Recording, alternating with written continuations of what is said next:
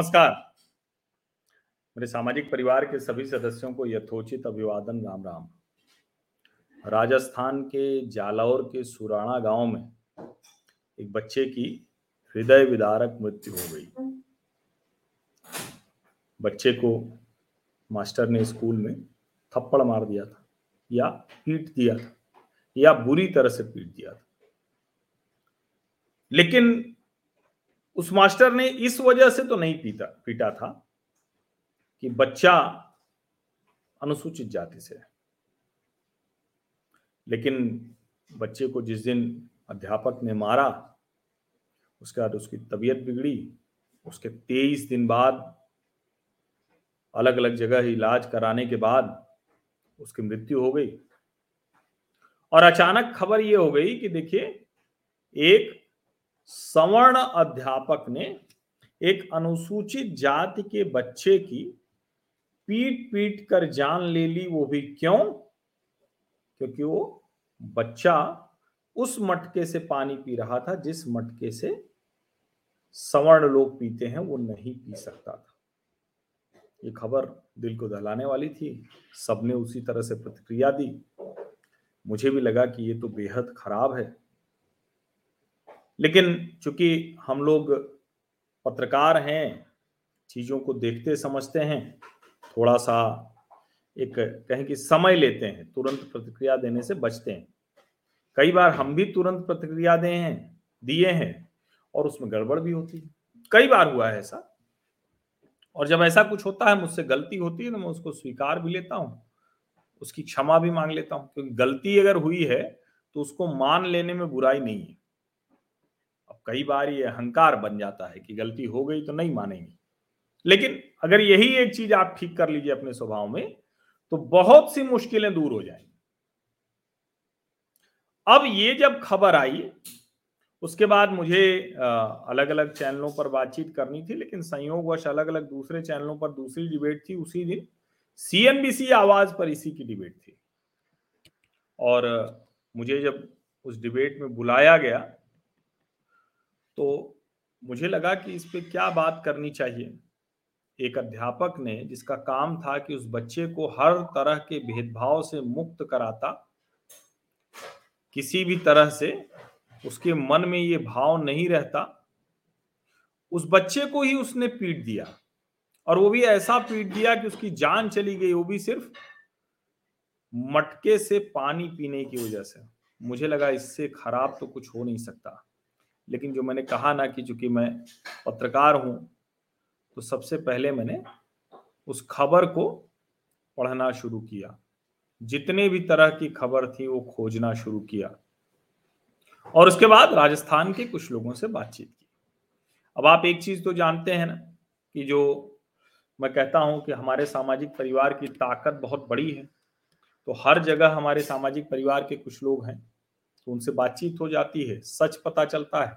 और कम से कम हमारे सामाजिक परिवार में जो भी लोग हैं, वो जातिवाद के अहंकार से कम पीड़ित है। अब ये मैं नहीं कहूँगा कि एकदम वो जातिवादी हैं ही नहीं, ऐसा संभव नहीं है। लेकिन मैं चाहूँगा कि एक दिन ऐसा संभव हो। तो मैंने जो वीडियो रिपोर्ट्स थी, वहाँ जाके देखा कि किस तरह से बच्चों से वो रिपोर्टर बात कर रहा है और एक दूसरे बच्चे ने जिससे उसका झगड़ा हुआ, उसने बताया कि चित्रकला की कॉपी को लेकर कुछ हुआ था। फिर भास्कर की एक रिपोर्ट दिखी, जो राजस्थान तक है, आज तक का उसकी रिपोर्ट दिखी। फिर वहाँ के अलग अलग लोगों के ट्विटर हैंडल्स दिखे। कुछ लोगों से बातचीत किया तो उससे समझ में आया, उससे समझ में आया कि छैल सिंह तो बेचारे वो वहाँ शिक्षा का कार्य कर रहे हैं। और फिर वहाँ के जालौर के जो विधायक हैं, भारतीय जनता पार्टी के, उनका बयान दिखा। क्योंकि तब तक कांग्रेस के विधायक सब इस्तीफा दे चुके थे। बारह विधायकों ने पेशकश कर दी थी, एक विधायक ने और बारह सभासदों ने। तो बड़ी विचित्र स्थिति हो गई थी। तो मुझे लगा कि ये मामला तो गंभीर है। ज़ाहिर है, जब ये सारी चीज़ें पता चलती हैं तो आपके लिए मुश्किल होता कि कैसे बात करें? क्योंकि बच्चे की जान तो गई है। लेकिन ये भी आपको दिख रहा है, न मटके की वजह से जान गई है, न अनुसूचित जाति की वजह से जान गई है। लेकिन मैंने तय किया कि ये सच मैं बोलूँगा, और चूँकि इतनी रिपोर्ट्स थी, उसके आधार पर बोलूँगा। और वो, उसके बाद मुझे बहुत लोगों ने अपशब्द भी कहे, बहुत लोगों ने कहा कि ये तो जातिवादी है, इसके नाम के आगे भी त्रिपाठी लगा हुआ है, ये भी ब्राह्मण है। लेकिन बाद में वही सच निकला जो ग्राउंड रिपोर्ट लोग कर रहे थे और जिसको मैंने सीएनबीसी आवाज़ की बहस में एक लाइन में कहा था कि किसी भी घटना को जातिवादी एंगल दे देना शर्मनाक। अब कुछ लोगों की चूँकि दुकान ही इसी पे चलती है तो उनके जीवन का एकमात्र मकसद है कि किसी भी तरह से जाति खोजो और ऐसे घिनहे लोग, ऐसी घिनौनी हरकत करने वाले लोग सेना में जाति देखते हैं। कब कौन मरा, उसमें जाति देखते हैं। सीमा पर सिपाही शहीद हुआ, उसमें जाति देखते हैं। जज ने निर्णय दिया, उसमें जाति देखते हैं। पत्रकार कौन सा रिपोर्ट कर रहा है, उसमें जाति देखते हैं। तो ये जो घिनहे हैं, ये जाति के अलावा कुछ नहीं देखते और इसीलिए मैं कह रहा हूँ कि जातिवादी घिनहो सुधर जाओ। अब जरा ये दो खबरें हैं। पहली वाली तो जो खबर है, वो खबर वही है जिसको आपने देखा होगा। ये पहली खबर है।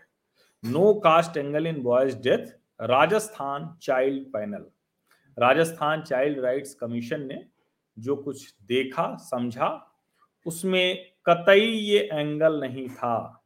कतई एंगल नहीं था कि बच्चे को मटके से पानी पीने की वजह से या किसी जातीय विभाजन की वजह से मारा गया। लेकिन अब जो दूसरी खबर है, ये जरा और खतरनाक है, इसको पढ़ लीजिए। ये तो no caste angle caste angle in boys death Rajasthan child panel और दूसरी खबर है, इलाहाबाद हाईकोर्ट उत्तर प्रदेश के प्रयागराज से, जहाँ हाईकोर्ट ने कहा है सीबीआई को कि वो जाँच करें कि यूपी में एक गैंग एस सी एक्ट को ब्लैकमेलिंग के लिए इस्तेमाल कर रहा है। अब आप सोचिए जरा, इलाहाबाद हाईकोर्ट ने सीबीआई को निर्देशित किया है कि ऐसे गैंग को पकड़ें। तो ये जो जातिवादी घिनहों का समूह है, ये क्यों ऐसा करते हैं, वो भी बहुत साफ़ तौर पे समझ में आ गया। अब इसका मतलब ये कतई नहीं है, फिर से दोहरा रहा हूँ। बहुत से सवर्ण जाति आधार पर अनुसूचित जाति के लोगों के साथ अच्छा व्यवहार नहीं करते। यहाँ तक कि बहुत से पिछड़े भी अनुसूचित जाति के लोगों के साथ अच्छा व्यवहार नहीं करते, जो पिछड़ी जाति के लोग हैं। समझिए और ये ऐसे लोग ही इस तरह की बात, इस तरह का घिनौना एक जो नैरेटिव है, इस तरह का विमर्श जो है, उसको बढ़ाने में मददगार होते हैं। लेकिन जो लोग ऐसा करते हैं, वो बहुत कम है, बहुत कम हो चुके हैं धीरे धीरे और कम होंगे। उनके खिलाफ कड़ी से कड़ी कार्रवाई होनी चाहिए। S C S T atrocities act देश के सबसे कड़े कानूनों में से है। लेकिन जब इस तरह से एस सी एक्ट का दुरुपयोग होता है तो हम जिस जातीय विभाजन को खत्म करने की लड़ाई लड़ रहे होते हैं, समाज को बेहतर बनाने की लड़ाई लड़ रहे होते हैं, हम कई कदम पीछे चले जाते हैं। इसीलिए यह आवश्यक है कि ये इस तरह से बिना जाने समझे, न तो जाति आधार पर टिप्पणी की जाए, विमर्श किया जाए और न ही बिना जाने समझे हम किसी दूसरे के ऊपर आरोप लगाने लगे। और साथ में मैं ये भी कहूँगा, आप सबसे निवेदन करूँगा, जो मेरे सामाजिक परिवार के सदस्य हैं, कि आपको अपनी जाति पर गर्व है, आप अपनी जाति मान्यताओं, परंपराओं को मानते हैं और सब मानिए। लेकिन जाति आधार पर भेदभाव, विभाजन ये बिल्कुल नहीं करना चाहिए। किसी भी कीमत पर नहीं करना चाहिए। और मैं चूँकि अलग अलग चीज़ों की लोगों की चीज़ें, बातें पढ़ता रहता हूँ तो ये समझ में नहीं आता, लेकिन ठीक है, कई बार उसमें कई चीज़ें निकल कर भी आती हैं और जो कहा जाता है कि कैसे जो चीज़ें अच्छी थी हमारी, उसको कैसे खराब की गई, ये भी एक देखने समझने की ज़रूरत है। यही सब समझते समझते स्वामी चिदम्बरानंद सरस्वती हैं, उन्होंने एक श्लोक लिखा वर्णेश ग्रस्त चतुर्थेशु देवता तिथि पूजका कृतज्ञाश्च वदान्याश्च शूरा विक्रम संपुता। बालकांडे छह बटा सत्रह। उसका अर्थ लिखा है, चारों वर्ण सवर्ण हैं और जो सवर्ण वर्ण सहित नहीं है, वो हिंदू नहीं महर्षि वाल्मीकि कृत रामायण में चारों वर्णों को देवताओं का सम्मान करने वाला और शूरवीर बताया गया है। उसके बाद श्लोक है और उन्होंने लिखा है कि चारों वर्णों, ब्राह्मण, क्षत्रिय, वैश्य, शूद्र के लोग, देवता और अतिथियों के पूजक, कृतज्ञ, उदार, शूरवीर और पराक्रमी थे। सब अपने अपने कर्तव्यों का पालन करते थे। दीर्घायु तथा धर्म और सत्य का आश्रय लेने वाले थे। वे सदा स्त्री पुत्र स्त्री पुत्र और पौत्र के साथ, आदि के साथ, परिवार के साथ सुख से रहते थे। अब ज़ाहिर है, कई चीज़ें भी बहुत साफ़ तौर पर दिखती हैं। जाति विष भी दिखता है, घृणा भी दिखती है, लेकिन इस सब के बावजूद हमें आगे तो बढ़ना पड़ेगा।